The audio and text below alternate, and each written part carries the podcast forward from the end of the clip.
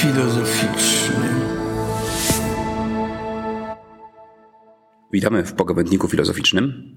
Nasz wóz transmisyjny jest dzisiaj daleko, daleko na południu, w lądku zdroju. Jak się pewnie zdążyliście zorientować, nie tylko staramy się kisić we własnym filozoficznym gronie, ale lubimy także zakraść się na cudze imprezy do przedstawicieli innych branż i posłuchać, co ciekawego tam się dzieje, bo przecież filozofia jest wszędzie. I właśnie z tego powodu jesteśmy tu dzisiaj z naszymi kolegami i koleżankami. Czekaj, to w liczbie mnogiej mam powiedzieć? Chyba nie wiem. Z Instytutu Dziennikarstwa i Komunikacji Społecznej Uniwersytetu Wrocławskiego. A jest z nami. Małgorzata Czepiga-Klag. I tradycyjnie Michał Rydlewski. To już taka tradycja faktycznie, bo mieliśmy przecież dawny odcinek. Mm, nowa świecka tradycja. Słuchajcie, spotkaliśmy się z powodu konferencji. Nie, to chyba jest seminarium, co? Y, właściwie te spotkania zostały zaplanowane jako konferencja, ponieważ pomysłodawcą, y, twórcą tych, tych, tych naszych lądkowych spotkań tutaj był y, profesor Piotr Kowalski.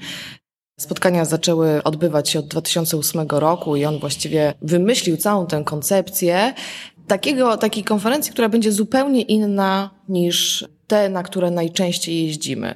Jemu zależało na tym, żeby to właśnie miało taki charakter seminaryjny, w którym będziemy spotykać się w jednym miejscu, rozmawiać na jakiś tam wybrany przez, przez nas zakres tematyczny, zawsze najczęściej zresztą to była jakaś tam triada wybrana do omówienia, z różnych perspektyw badawczych właśnie, z różnych y, dyscyplin y, i y, chodziło o to też, żeby, no, to nie była konferencja ogromna, ogromna, podzielona na sekcje, na różnego rodzaju, prawda, bloki tematyczne, tylko żebyśmy wszyscy razem mogli usiąść w jakimś przyjemnym miejscu i po prostu porozmawiać sobie o e, tego typu rzeczach. Natomiast od 2011 roku, kiedy nasz mistrz odszedł, postanowiliśmy kontynuować tę jego ideę e, i nazwaliśmy to wtedy już seminarium imienia profesora Piotra Kowalskiego.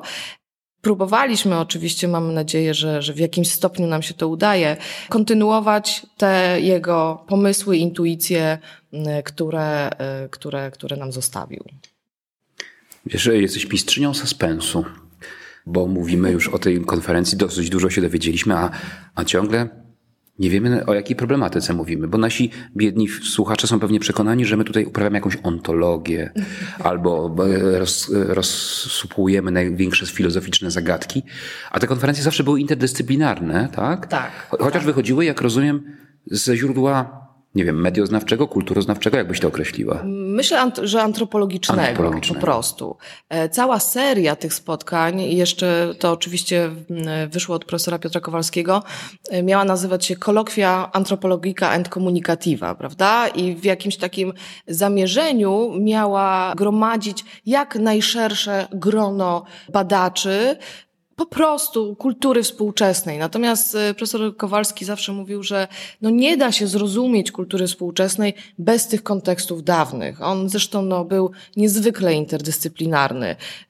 On nie lubił takich, e, jakichś takich łatek, które się przyczepia. A czy ty jesteś filologiem? Czy ty jesteś kulturoznawcą? Czy ty jesteś antropologiem? On mówi, nie wiem. Ja badam kulturę, mnie nie interesuje, jak wy mnie nazwiecie, tak?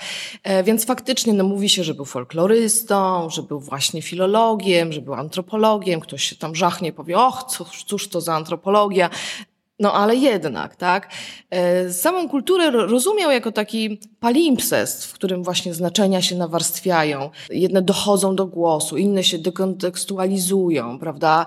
W pewnym momencie, no te dawne zaczynają być znów e, obecne, aktywne, ale właśnie w nowych kontekstach. I dlatego potrzebni nam byli tutaj do dyskusji ludzie z bardzo różnych środowisk, z bardzo różnych dyscyplin, z bardzo różną metodologią badań. To się świetnie, mam, mam nadzieję, nadal udaje e, i udawało do tej pory. I przyjeżdżali do nas właśnie, i, e, i przyjeżdżają nadal, i filolodzy, i medioznawcy, e, i kulturoznawcy, i historycy sztuki, no przedstawiciele bardzo, bardzo różnych dyscyplin.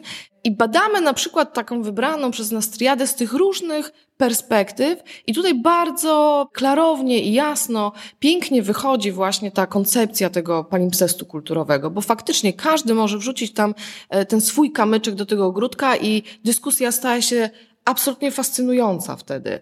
I wydaje mi się, że to śledzenie właśnie tej, tej zmienności tych kontekstów, wyobrażeń, motywów, toposów i to nawarstwianie znaczeń, no jest tutaj niezwykle y, ciekawe i zawsze e, ta, te, te konferencje, te nasze spotkania miały taki charakter dyskusji, nie sporów, nie sporów w takim jakimś, prawda, negatywnym sensie, ale no bardzo często te dyskusje były niezwykle wartkie. No ja pamiętam jedną z pierwszych, albo to była pierwsza, albo druga konferencja, e, kiedy te, te rozmowy po wszystkich referatach trwały tak długo, tak się bardzo w tym zatopiliśmy, że w pewnym momencie usłyszeliśmy takie ciche pukanie do drzwi. To była pani z kuchni, która mówi, no pa, proszę państwa, mieliście kolację półtorej godziny temu i okazało się, że no, nikt nie czuł głodu, nikt nie czuł zmęczenia. No wszyscy byliśmy w takim ferworze po prostu i w jakiejś takiej euforii tych naszych dyskusji, że zapomnieliśmy po prostu o kolacji.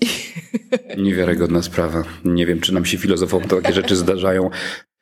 Michale, może opowiesz nam o specyfice tego właśnie spotkania, bo, i, bo temat jest naprawdę intrygujący. Tematy konferencji mm, faktycznie zawsze są triadyczne, tak jak powiedziała Małgosia.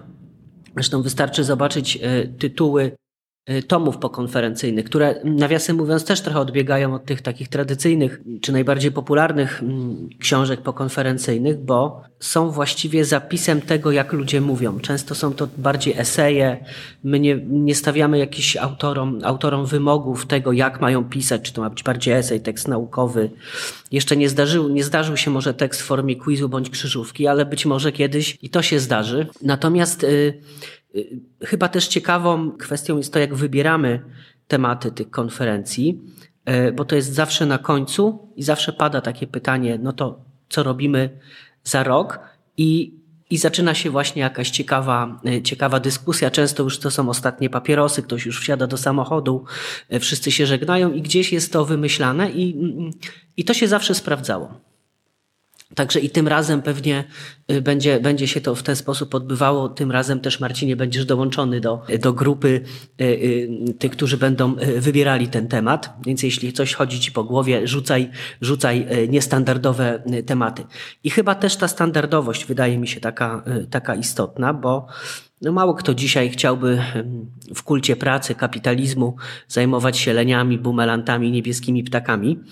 E, I szukamy takich tematów, które gdzieś nas interesują i o których zazwyczaj nie mówi się w tych kontekstach, w jakich my moglibyśmy o nich powiedzieć. To spotkanie, którego jesteśmy teraz uczestnikami, no właśnie chyba jest e, takim znakiem rozpoznawczym, bo, bo niewiele znam e, tekstów takich współczesnych, nie, nie, nie, nie mówi się o leniach, bumelantach e, w mediach, a jeśli się mówi, to zazwyczaj w kontekście bardzo negatywnym. Moja jest taka ulubiona historia takiego piłkarza, który właśnie piłkarzem nie był, a bardzo chciał nim być. Problem był taki, że nie potrafił grać w piłkę, ale bardzo imponował mu świat piłkarzy, kobiet, pieniędzy i zaczął odgrywać tego piłkarza, zaprzyjaźnił się z piłkarzami, Wszedł w świat piłkarski, dostawał kontrakty, przy czym zawsze miał kontuzję, kiedy już miał wyjść na boisko i przeżył tak dobre kilka lat. I oczywiście można to skrytykować, że było szóstem, prawda, jakimś leniem, uzurpatorem. uzurpatorem. Ale z drugiej strony, no, czy nie czujemy potrzeby pożycia trochę innym życiem, na które, które nigdy nam się nie przytrafi? Można spojrzeć na to trochę, e, trochę inaczej i zobaczyć tą kulturę trochę w innym świetle, bo Małgosia przywołała koncepcję właśnie kultury jako palimpsetu. A można też powiedzieć, że on jest, kultura też jest kalejdoskopowa, można na nią różnie, różnie spoglądać, różnie ją przewijać, przez różne okulary e, ją gdzieś oglądać i i to jest chyba wartość tych, e, tych wszystkich spotkań, że tutaj dzieją się rzeczy po prostu nieoczywiste. Jeśli przyjeżdżasz z jakimś referatem i myślisz właśnie, o tutaj to tak, e, tak to jest, tak to widzę, to za chwilę koledzy, koleżanki powiedzą ci o zupełnie innych perspektywach. I to jest ciekawe, że te perspektywy, one choć czasami pozornie się wykluczają, to w gruncie rzeczy dochodzimy prawie zazwyczaj do, zazwyczaj dochodzimy do wniosku, że one się w jakiś sposób nakładają. E, I, i, I, to, jest, e, to jest pewnego rodzaju takie, takie olśnienie, które rzadko mi się zdarza, w, jeśli chodzi o inne spotkania, inne konferencje. Zresztą idea y, tych spotkań była taka, żeby przyjeżdżali tu ludzie w bardzo y, różnym wieku, na różnych jakby etapach tej swojej kariery naukowej, czy tam mm, ścieżki badawczej, jakkolwiek to nazwać. I też taką być może y, dość z pozoru nieznaczącą rzeczą było to, że w programie profesor Kowalski nigdy nie umieszczał tytułów mm, naukowych, prawda? Żeby to nie było deprymujące, że o, otóż przemawia teraz wielki profesor, chociaż my oczywiście najczęściej się znamy, więc wiemy, prawda? Ale przyjeżdżają też nowi młodzi, nie wiem, doktoranci, doktorzy, prawda, którzy, którzy właśnie przyjeżdżają też przedyskutować bardzo często te rzeczy, nad którymi pracują na co dzień. E, natomiast no to taka idea równości, no, no może trochę to tak to sentymentalizuje, ale jednak mam wrażenie, że, e, że jest tutaj obecna i to jest też, też, też bardzo ciekawe. A propos tych tematów jeszcze, to często tematy dyktuje samo życie, bo była taka konferencja, na której nagle złapał nas jakiś, jakiś straszny deszcz, burze.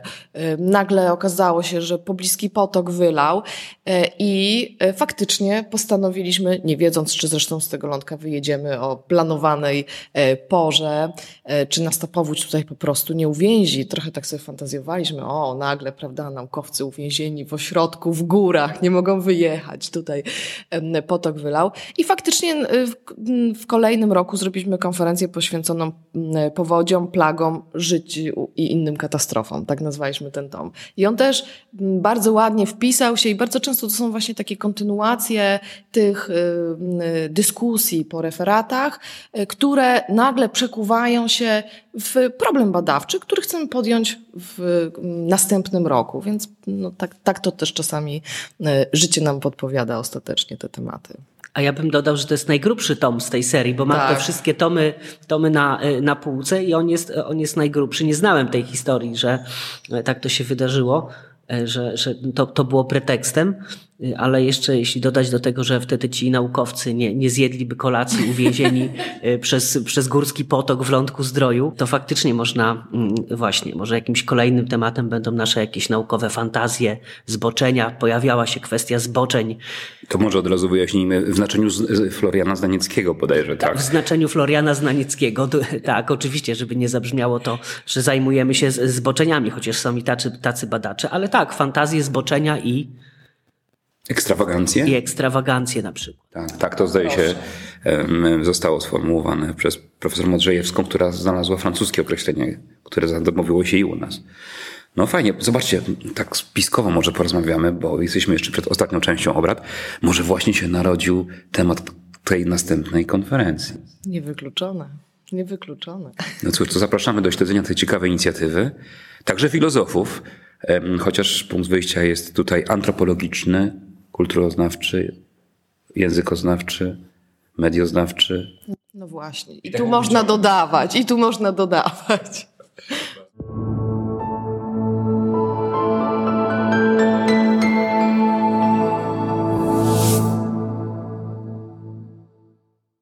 Jest mi bardzo miło, że przyjęła nasze zaproszenie pani profesor Krystyna Modrzejewska z Uniwersytetu Opolskiego romanistka, specjalistka od literatury francuskiej, od teatru francuskiego, która przedstawiła wyśmienity referat. Mogę tak powiedzieć? Proszę bardzo, bardzo mi miło. O Acedi u Michela Welbecka, dobrze wymawiam? Tak, u Michela Welbecka, tak, alter ego, tak. O, o jego, właściwie na, nie samego Welbecka, tylko alter ego, bo, bo rzecz jasna zawsze to jest ten poważny problem autora, narratora. Ja nawet się nie zbliżam do tej problematyki, bo, bo jestem kompletnie niekompetentny. Ale no, ponieważ i w referacie padły ciekawe kwestie dotyczące acedii, jak i w ogóle problemów egzystencjalnych, to też mm, zaprosiliśmy panią profesor do pogawędnika filozoficznego, żeby nam coś o tym opowiedziała. Ale ponieważ jak sądzę, nie wszystkim naszym słuchaczom nawet postać Welbecka może się nawet nie zorientowali, o kim mówimy, bo tak to wymawiamy ładnie po francusku. Tak. E, chodzi, gdyby pani profesor zechciała powiedzieć parę słów o samym pisarzu. No cóż, Michel Houellebecq jest to fantastyczny skandalista, nihilista. E, człowiek, e, któremu wszystkie etykietki przyklejono. Nie wiadomo, kiedy się urodził, 56 czy 58. To jest fantastyczny przykład pokolenia hipisów, którzy mieli dzieci, dziecko hipisów rodziców to jest właśnie Welbeck. Welbeck, którego mama nie chciała. Mama lekarz, anestezjolog, ojciec przewodnik górski. No woleli właśnie swoje życie uprawiać na swój sposób, natomiast dzieckiem zajmowały się babki. Najpierw jedna, potem druga. Więc on rozlicza się z tymi rodzicami, zarówno z ojcem, jak i z matką w różny sposób, w różnych powieściach, natomiast jest szalenie płodny, e, szalenie interesujący, bo trafnie diagnozuje dzisiejszy świat, dzisiejsze nastroje, niepokoje, obawy, depresje. On sam ma na swoim koncie depresję i y, stąd y, u jego bohaterów pojawia się bardzo mocno. Poza tym no, ma szczęście do diagnoz. Diagnozuje świat nasz w sposób perfekcyjny. 2001 pisze Platformę. Tam mamy World Trade Center. E, oczywiście mamy jego w życiu, natomiast e, u niego w powieści pojawia się atak terrorystyczny. Mówi o islamizacji. E, mówi tutaj o różnych problemach związanych właśnie z instytucjami instytucjami, z, z Kościołem, mówi o tych wszystkich e, naszych trudnych e, sprawach w wymiarze indywidualnym i w takim wymiarze zbiorowym. No, pokazuje te wszystkie nasze e, problemy dzisiejszego świata, który jest szalenie trudny. No, żeby go ogarnąć naprawdę trzeba mieć ogromną siłę i jego bohater jest z reguły właśnie sfrustrowany, samotny, zblazowany i to jest jego problem. Ale jest też, powiedzmy sobie wprost, antypatyczny.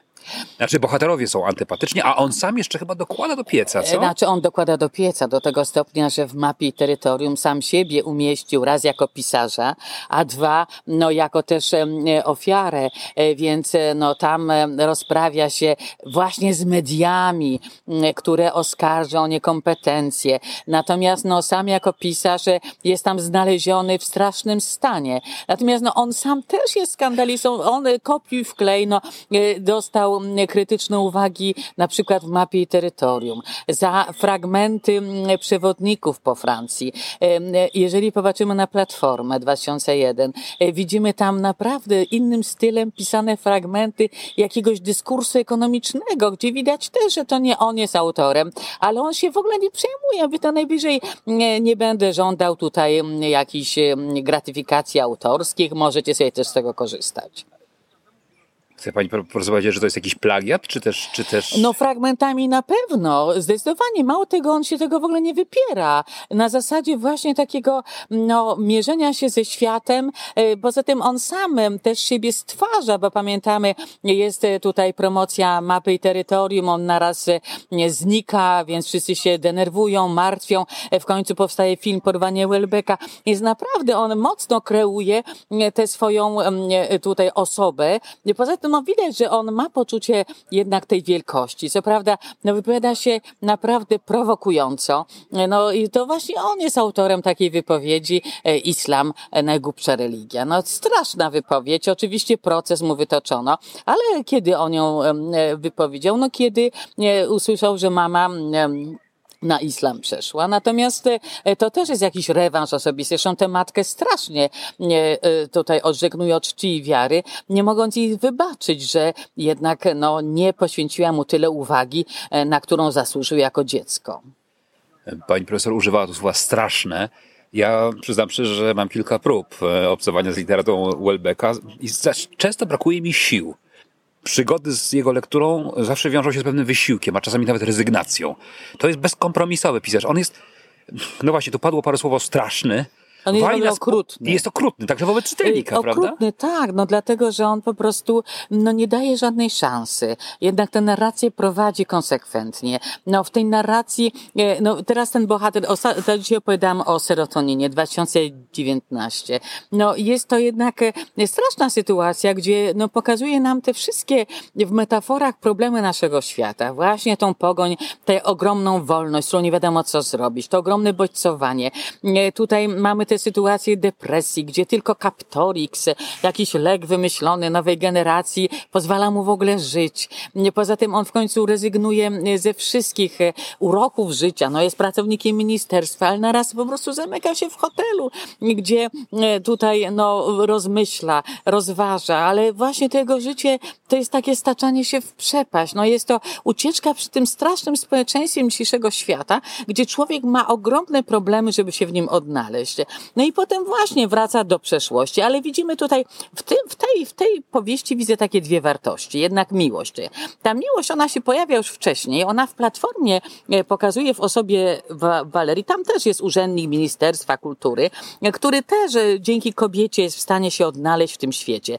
Tutaj z kolei w tej serotoninie 2019 też e, wspominam dziewczynę, no 20 lat młodszą od siebie, studentkę, która naraz no, zamieszkała z nim i żałował, że nie oświadczył się jej, że nie udało się tego związku jakoś pociągnąć do tego stopnia, że wraca e, e, szukając jej, e, usiłuje po prostu kontakt z nią odnowić, ale zdaje sobie sprawę ze swojej sytuacji osoby przegranej.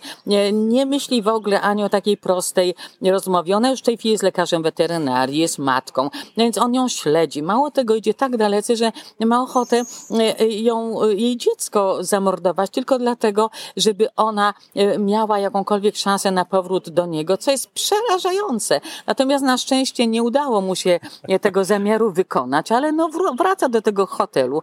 W tym hotelu też no, cały, całą dobę telewizję ogląda. No, w końcu musi kupić mieszkanie, bo hotel jest dla niepalących, on niestety jest niewolnikiem na, na nałogu. No i czuje się jak takie zaszczute zwierzę, które czeka na śmierć. Poza tym on jest świetnie sytuowany, ponieważ posiada spadek po ojcu, co też pokazuje, że to nie pieniądze są problemem. Problemem są wartości. No i tutaj Welbeck e, daje kapitalny wykład. Ja właśnie miałam wątpliwości, ale koledzy z innych ośrodków uczeni mnie jednak uspokoili, że można przyjąć, ponieważ on w ostat... na ostatniej stronie pisze rzeczy na temat właśnie Chrystusa, który daje nam znaki, a my tych znaków nie czytamy. No i to jest e, dla mnie aż no, niewiarygodne, że on sobie pozwala na takie zakończenie. I ja się denerwuję, że być może, że jest to jakaś ironia po raz kolejny, ponieważ on tyle razy grał czytelnikiem, że się boję, że zostanę no, w potrzasku z, tym, z tą moją konkluzją zbyt y, jakąś taką naiwną. Ale koledzy mówią, nie, nie, nie. Więc ja oczywiście rozumiem, że jest to y, sposób na dzisiejszy świat y, jednak duchowość. My wiemy, że wychowani jesteśmy w kulturze chrześcijańskiej. My wiemy, że jednak no, trzeba wierzyć, że jest coś więcej niż my sami, że jest jakiś inny porządek, że ten chaos, no, trzeba nad nim jakoś zapanować, że to nasze przebodźcowanie jest okrutne. Dlatego on tu daje rozwiązanie. Mało tego, tak sobie uświadomiłam, kiedy słuchałam kolegów, że on już właściwie e, miał pomysł w swojej poprzedniej powieści, która nosi tytuł Uległość. E, tytuł miał być pierwszy konwersja.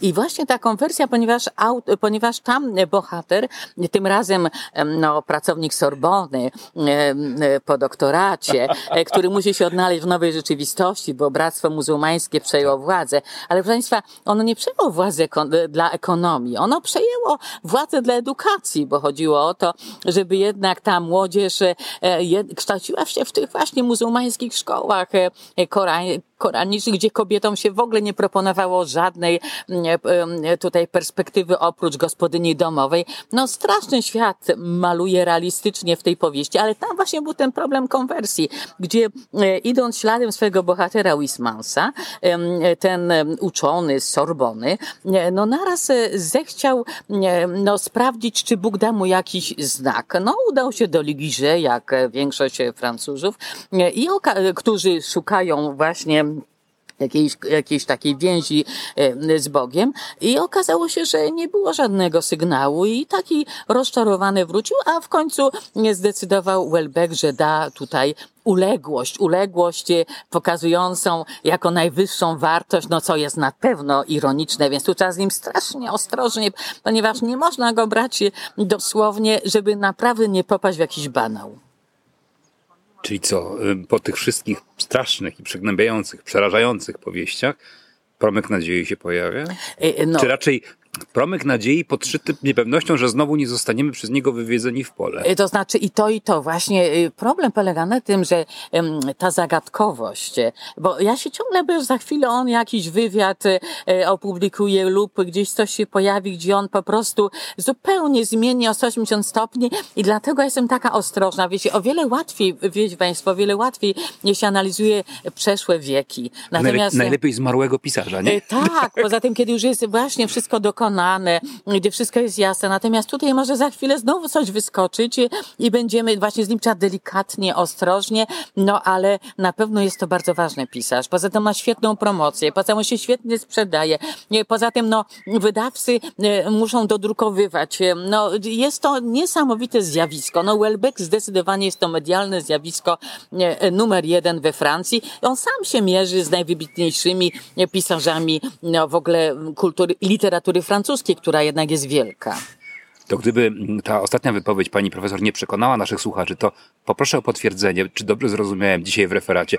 To prawda, że jego transfer z jednego wydawnictwa do drugiego wiązał się z garzą porównywalną z piłkarzami? Tak, i to było Flammariona do Fariarda, gdzie nikt nie czytał książki. Chodziło o możliwość wyspy, gdzie on sobie zarezerwował w kontrakcie, że będzie kręcił film. No film nie był jakimś, ani książka, ani film nie były jakąś rewelacją.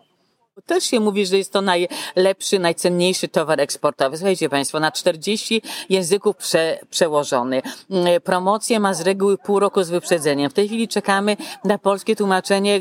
Genialne te tłumaczenia są, bardzo szybko się pojawiają właśnie dzięki e, pani Geppert. Natomiast no ja już mam tę Anę Antire, nową książkę Unicestwić. Tym razem to atak hakerski, no ale wcześniej mieliśmy właśnie e, te i terrorystyczne.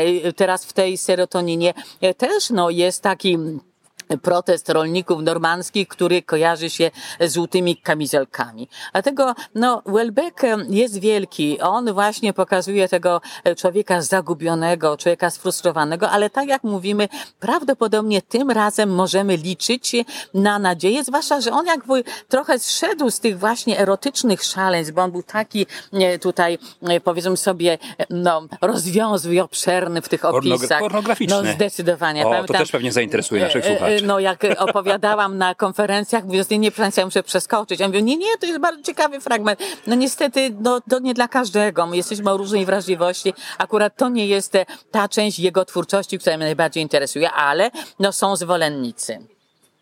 Czyli co? Jeżeli nasi słuchacze nie zostali do tej pory przekonani przez panią profesor, że to wielki współczesny pisarz, to może zainteresuje ich właśnie ta fraza, że to jest e, Cristiano Ronaldo literatury. E, tak, tak, e, coś w tym jest. E, tak, należy podejść cierpliwie, może za drugim razem, za trzecim, ale na pewno jest wart czasu mu poświęconego. Na pewno jest to, to nie jest czas stracony, na pewno jakaś refleksja w nas się wyzwoli, no i na pewno siebie odnajdziemy w jakiejś części, ponieważ no, w tej chwili jedna czwarta społeczeństwa, na przykład francuskiego, różnego rodzaju środki antydepresyjne musi zażywać, żeby dać sobie radę z tym światem.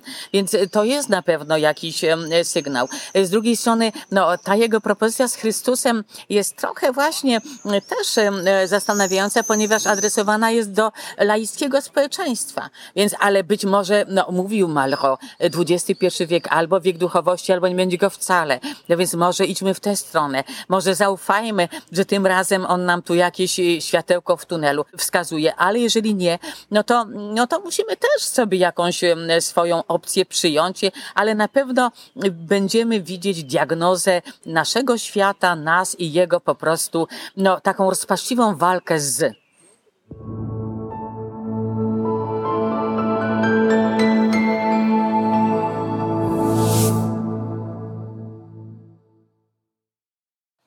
Okazuje się, że Lądek Zdrój jest absolutnie niesamowitym miejscem, jeśli chodzi o spotkania. Bo to są przede mną kolejni fantastyczni rozmówcy, dwaj doktorzy. Dominik Lewiński i Michał Rydlecki, którego nasi słuchacze mogą już trochę kojarzyć. Przerwałem e, wam bardzo fajną dyskusję i postanowiłem władować się do tej debaty z mikrofonem. O czym mówiliście? Mówiliśmy o romantyzacji życia. Jak to fajnie brzmi. Znaczy co, coś będzie o harlekinach? Niestety nie, to tylko bardzo brzmi fajnie. Romantyzacja życia ulega na powszechnym dzisiaj wśród młodych ludzi mediatyzacji własnego doświadczenia. To znaczy y, na tym, że się nie przeżywa czegoś bezpośrednio, nie doświadcza się bezpośrednio, tylko ucieka się od przeżyć i od przeżywania i od doświadczania przez mediatyzowanie tego doświadczenia. Czyli zapośredniczanie, możemy powiedzieć? Już mówię w jaki sposób. Tak, zapośredniczania przez takie medialne filtry.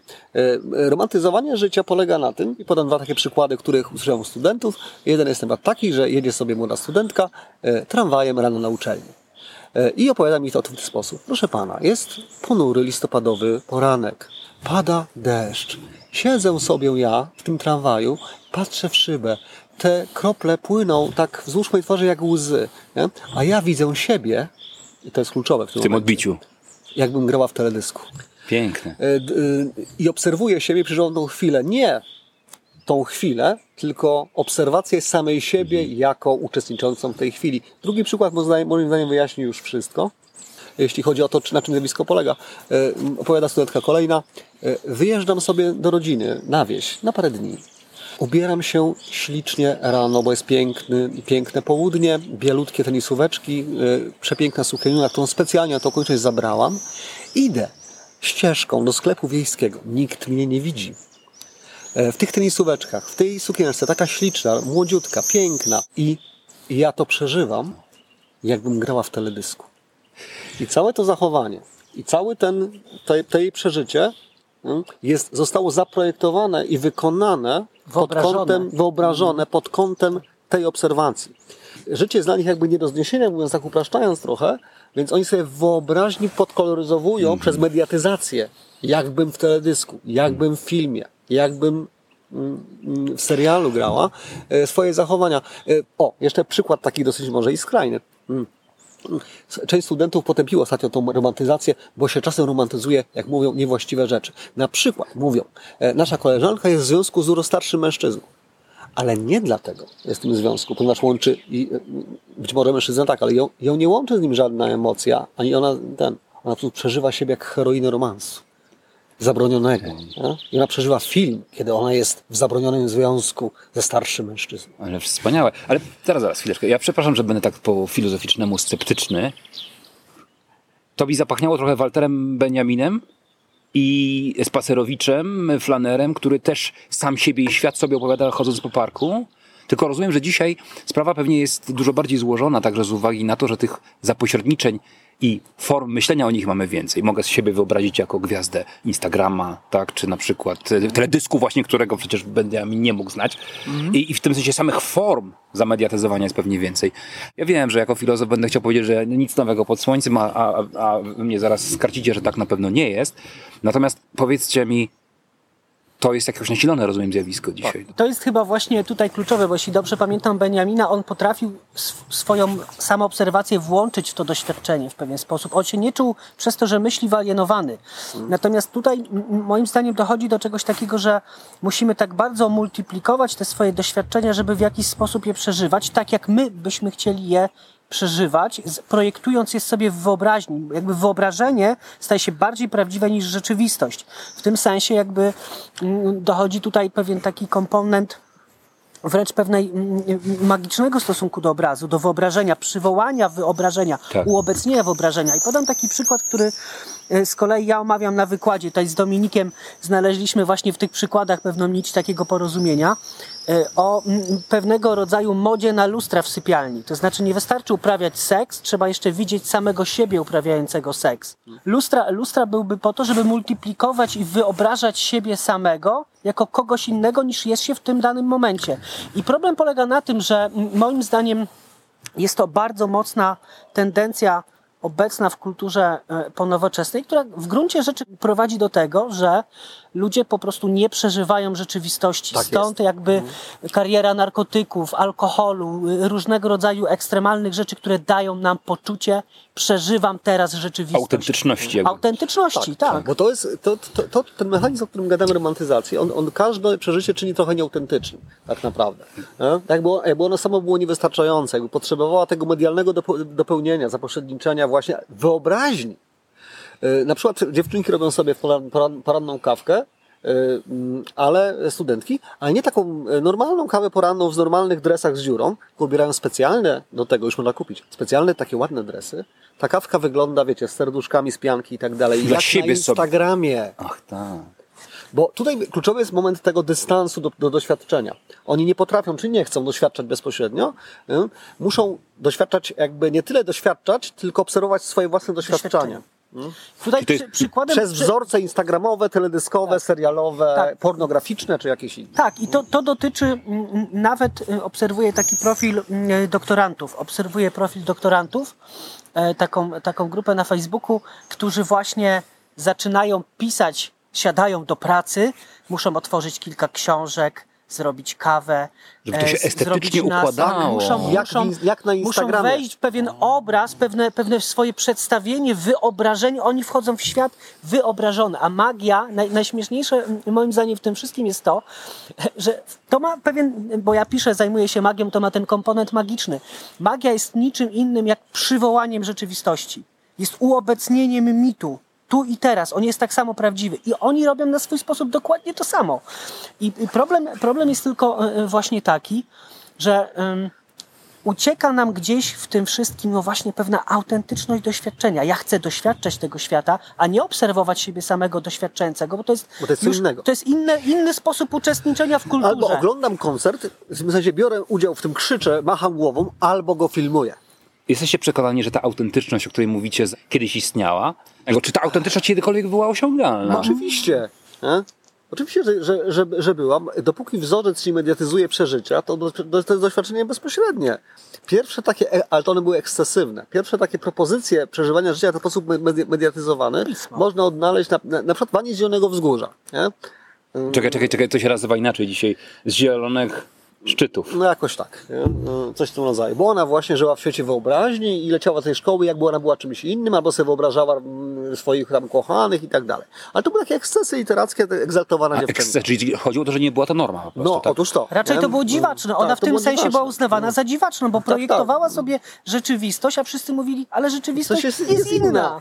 Ale teraz, to powiedziałeś przed chwilą, yy, Michale, z pismo. Czy pismo nie jest już zamediatyzowane? Tak, list, pisze tak, list do ukochanej, okazuje się, że jesteśmy zamediatyzowani. Mi, problem, mi, miłość była zawsze zmediatyzowana przez pismo.